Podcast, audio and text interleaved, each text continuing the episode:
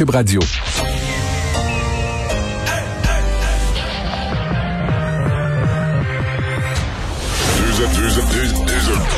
Deux animateurs cohérents, deux visions différentes. Une seule émission, pas comme les autres. Mario Dumont et Vincent Dessureau. Cube, Cube Radio. Bonjour tout le monde, bienvenue à l'émission. 15h29, euh, dans quelques instants, comme chaque jour, on va rejoindre Paul Larocque et l'équipe de 100% Nouvelles après deux jours de congé, repos. Euh, Vincent qui est de retour, salut. Salut Mario. Euh, on s'est pas parlé depuis euh, la vrai. journée de samedi. C'est vrai, on s'est texté quand même. Oui, pendant oui, oui, le week-end, texté, mais oui, on s'est pas. euh, il s'est passé beaucoup de choses depuis la dernière émission où j'étais. Mais pas du côté de M. Trump. Pour lui, il n'y a rien qui a changé. Là.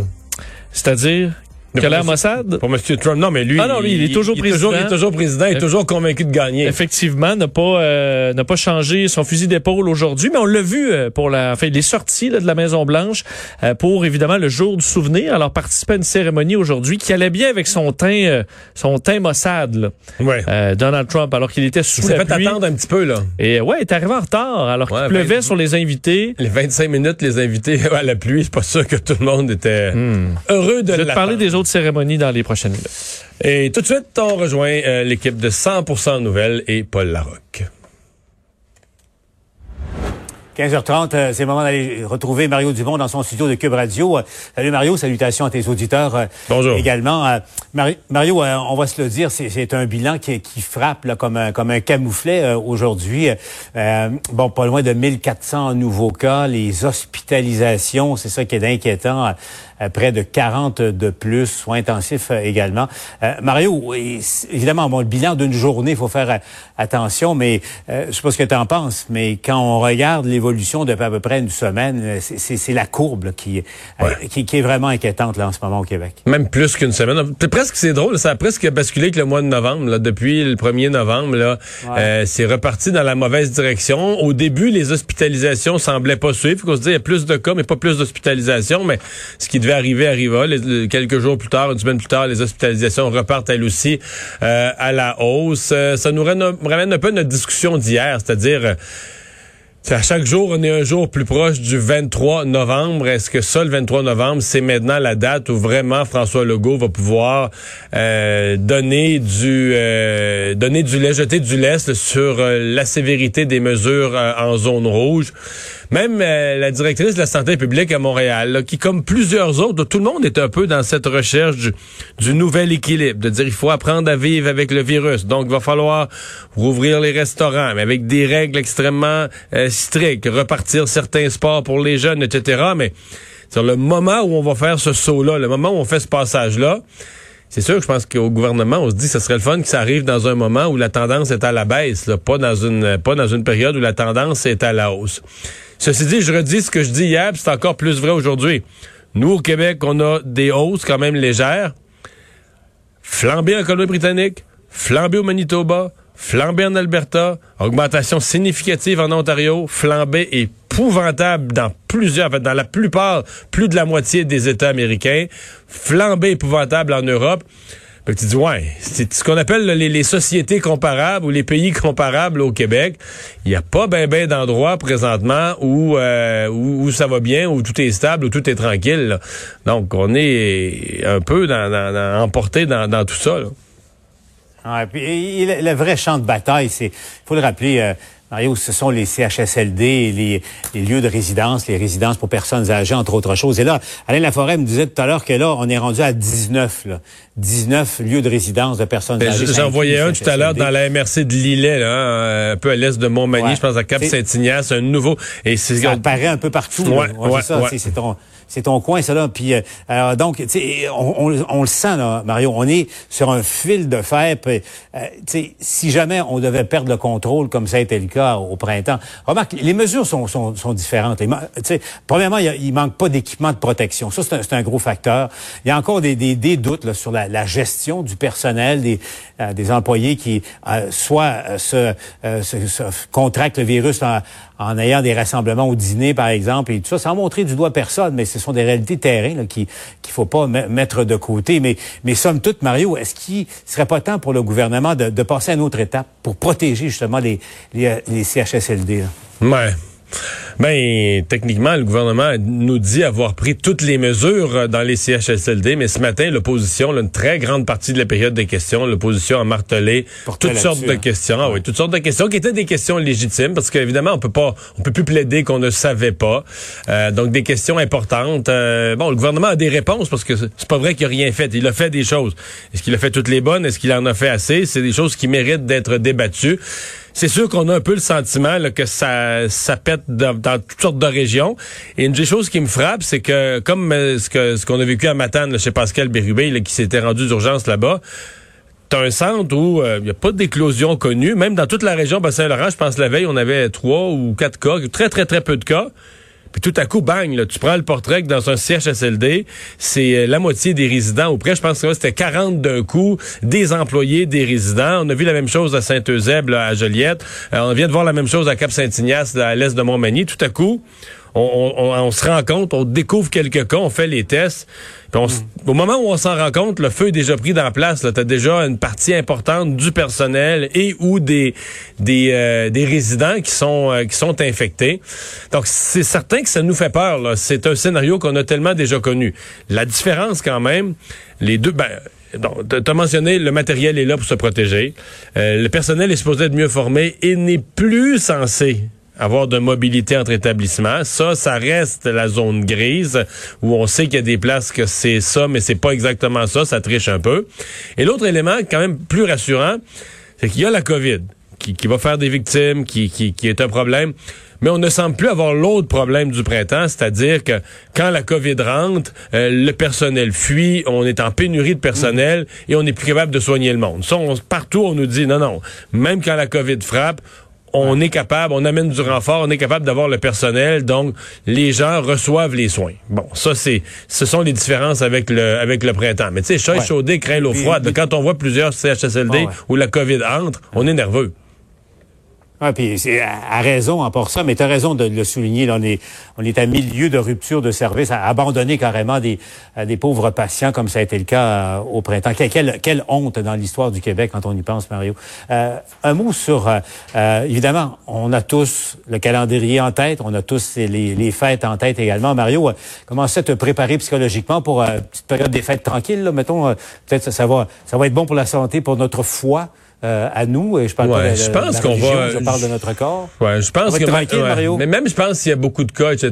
Je pense qu'on va quand même vouloir donner un peu de liberté, permettre des rassemblements familiaux. Au gouvernement, on est déterminé à ça présentement quitte à prendre un petit peu de risque avec le nombre de cas, ben, mais on se dit on peut pas le garder les gens euh, tout l'automne dans l'état actuel des choses, puis pas pouvoir se voir aux fêtes. Mais est-ce qu'on pourrait, tu dans les scénarios les plus les plus restrictifs là, ça pourrait être, ben, on se voit juste deux par deux. Euh, deux par deux étant pas des individus, mais des ménages, là. Deux adresses. C'est ça. ça. Tu fais, Donc, si tu un vois, dîner, un souper. Ouais, c'est ça. Tes parents, euh, tes parents, ton frère, ton, ton, beau-frère, mais euh, une, une, famille à la fois, là. Juste deux maisons à la fois. Ce qui veut dire que permettrait aux gens de se finir par se voir, mais veut dire, mettons la famille qui a trois, quatre grands enfants et des petits enfants, là, on réunit pas tout le monde chez grand-papa et grand-maman pour une fête à 20, là. Ça risque de ressembler à ces, ce genre de restrictions-là. Ah. Ah, c'est pas, c'est pas, euh, c'est pas lié. Enfin, c'est pas idéal, mais c'est mieux que rien. On, on le verra, l'heure des décisions avance. Mario, je sais que t'es comme moi, t'aimes pas du tout ça des élections, là, puis le fait qu'il y ait des élections municipales euh, l'an prochain, quand même, euh, au Québec, c'est quand même intéressant parce que là, à Québec, enfin, le portrait est assez clair pour le moment. Euh, mais à Montréal, il y a beaucoup d'incertitudes. Mario, on va aller retrouver Michel Jean parce qu'il y a ce sondage léger, euh, Michel, qui, est assez révélateur euh, d'une partie, au fond, qui sera ouverte à la mairie de Montréal l'an prochain, Michel. Beaucoup de choses, Paul, qui ont changé quand on regarde le sondage léger. Et la mairesse de Montréal, Valérie Plante, n'entendra pas donc cette campagne dans un an si on suit au sondage d'aujourd'hui. Euh, avec le même air d'aller, ça c'est clair, il y a une insatisfaction qui se manifeste. Premier euh, carte que je vous montre, premier sondage, tableau, c'est justement on demande aux gens est-ce que vous voudriez euh, aller en élection avec la même équipe ou changer? C'est simple, il y a 60% des gens qui parlent de changement compte à peine 23 personnes euh, des gens qui voudraient y aller avec la même équipe. Si on leur demande, par exemple, aux Montréalais, c'est des élections municipales qui avaient lieu aujourd'hui dans votre ville, euh, pour qui auriez-vous l'intention de voter? Valérie Plante, 20 Denis Coderre, oui, Denis Coderre, 32% et autres candidats, 32% à 21% De manière générale, êtes-vous satisfait ou non du travail effectué par la mairesse de Montréal, Valérie Plante? Il y a 39% des gens à peine qui se disent satisfaits du travail de Mme Plante, contre 51 personnes des Montréalais qui se disent insatisfaits du travail de la mairesse de Montréal. Ça veut dire quoi? Ça veut dire qu'il y a de la place, là, Paul. 21% des gens qui seraient prêts à voter pour quelqu'un d'autre que Valérie Plante ou Denis Coderre. Denis Coderre n'est pas accueilli pour l'instant en sauveur et il y a de l'espace pour un troisième candidat. Alors, on a posé la question justement aux gens. Souhaiteriez-vous donc que ces personnes se présentent à la mairie? J'en présente quelques-uns. Denis Coderre, bien sûr. 46% des gens pensent que M. Coderre devrait se présenter à la mairie de Montréal. Mélanie Joly, la ministre euh, fédérale, 25% Daniel Henkel, femme d'affaires, personnalité de la euh, TV, 23% Yolande James, ancienne ministre libérale provinciale, euh, elle aussi, personnalité longtemps de la, TV, 21% Et Alexandre Taillefer, l'homme d'affaires, libéral bien connu aussi, 21% des gens pensent qu'il devrait se, se, présenter à la mairie. Alors clairement, c'est un paysage qui s'assombrit au-dessus de l'avenir politique de Valérie Plante. On lui a parlé un peu plus tôt. Paul, je vous laisse sur cette réaction de la mairesse de Montréal, Valérie Plante. Euh, ben, je pense que euh, du changement là, euh, cette année, on en a vraiment beaucoup là, et c'est pas nécessairement du changement positif. Je pense à la pandémie, à quel point la population est à cran, on est fatigué émotivement, physiquement, beaucoup de stress également. Donc moi, ce, sondage-là, je l'entends évidemment, comme les autres qui ont, été faits précédemment. Et puis, il y a quelques semaines, à, la lumière de, ces nouvelles données-là, ben, j'ai décidé qu'on allait s'ajuster. Puis je pense que c'est la bonne chose à faire. Alors, on va continuer à le faire. Euh, demain, on présente notre budget. C'est un budget qui est connecté aux réalités COVID, le, gros bon sens, pragmatique, très pratico-pratique. La perspective d'un match revanche avec Denis Coderre, c'est quelque chose qui vous enthousiasme? Est-ce que c'est qui vous motive? Euh, ça vous excite? Ben, écoutez, euh, nous, on se prépare déjà euh, pour la campagne électorale. on est, on a les reins solides financièrement. On a une équipe qui est très mature, qui peut avoir des débats, qui justement est capable de s'ajuster. c'est sûr que je pense qu'éventuellement, les, si ça devait être le cas, ben, les Montréalais pourront probablement se positionner entre un politicien du passé, une politicienne qui regarde vers l'avant. C'est votre ligne, ça, un politicien du passé? Non, euh, je viens d'y penser là, là. Mario, j'ai hâte de voir le, boxeur euh, réagir à ça. Mais, c'est Mario, la réalité, c'est que... Oh, mais ça, va être ouvert, ce match-là, là, parce que c'est pas de bonnes nouvelles pour Mme Plante. Mais attention, euh, Denis Coderre, c'est pas du tout le, le, sauveur que les Montréalais attendent. Hein? Non, non, non.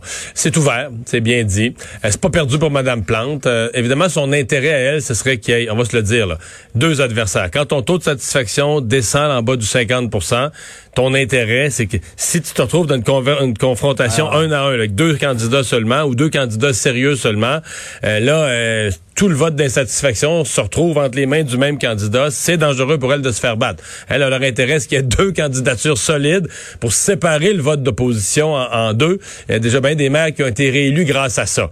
Euh, par contre, euh, des choses importantes à dire. Moi, dans ce qu'elle a dit à propos de son budget, là, retiens les mots.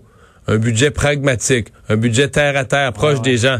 Ça, ce sont les mots-clés. Parce que je pense que ça, ça nous dit qu'elle est consciente que sa descente de cet été, c'est cette perception qu'elle était idéologique. Et ça, ça a déplu à la population. Les gens savaient que dans qu'elle était à la tête d'un parti, que dans son parti, il y avait des gens très à gauche, puis des gens des mouvances de Québec solidaire. C'était connu, mais les gens acceptent ça. C'est un militantiste, il y a toutes sortes de monde. Elle, c'est la mairesse, c'est au-dessus de ça.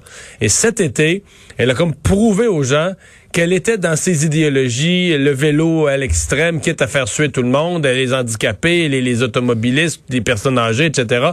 Et ça a dépassé les bornes. Et je pense que c'est avec ça qu'elle se bat présentement. Cette idée qu'il faut qu'elle se ramène à une mairesse pragmatique, pratico-pratique. Et c'est les mots qu'elle a, qu'elle a employés en disant que son budget va être pratico-pratique, terre à terre. Je pense qu'elle va vouloir d'ici le printemps, s'enlever cette étiquette euh, d'idéologique qui, qui, est pas loin d'une étiquette d'extrémiste. Hein?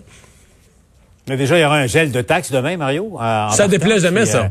Euh, d'autres mesures, me dit-on, donc à, suivre. Mais euh, disons-le, Mario, ça, si jamais euh, ça se confirme, ça va être tout un combat. Là. Denis Coderre, faut pas le mésestimer non plus. Et je pense que Valérie Plante non plus, là, elle semble amorcer un, virage, pour essayer de corriger justement certaines politiques et certaines impressions. la partie est ouverte. Pendant ce temps-là, un mot sur Québec, Mario, parce qu'il y avait le sondage également pour la ville de Québec, le taux de satisfaction de 72% pour M. Labaume, qui, lui, pour le moment, en tout cas, il est seul en piste. Là.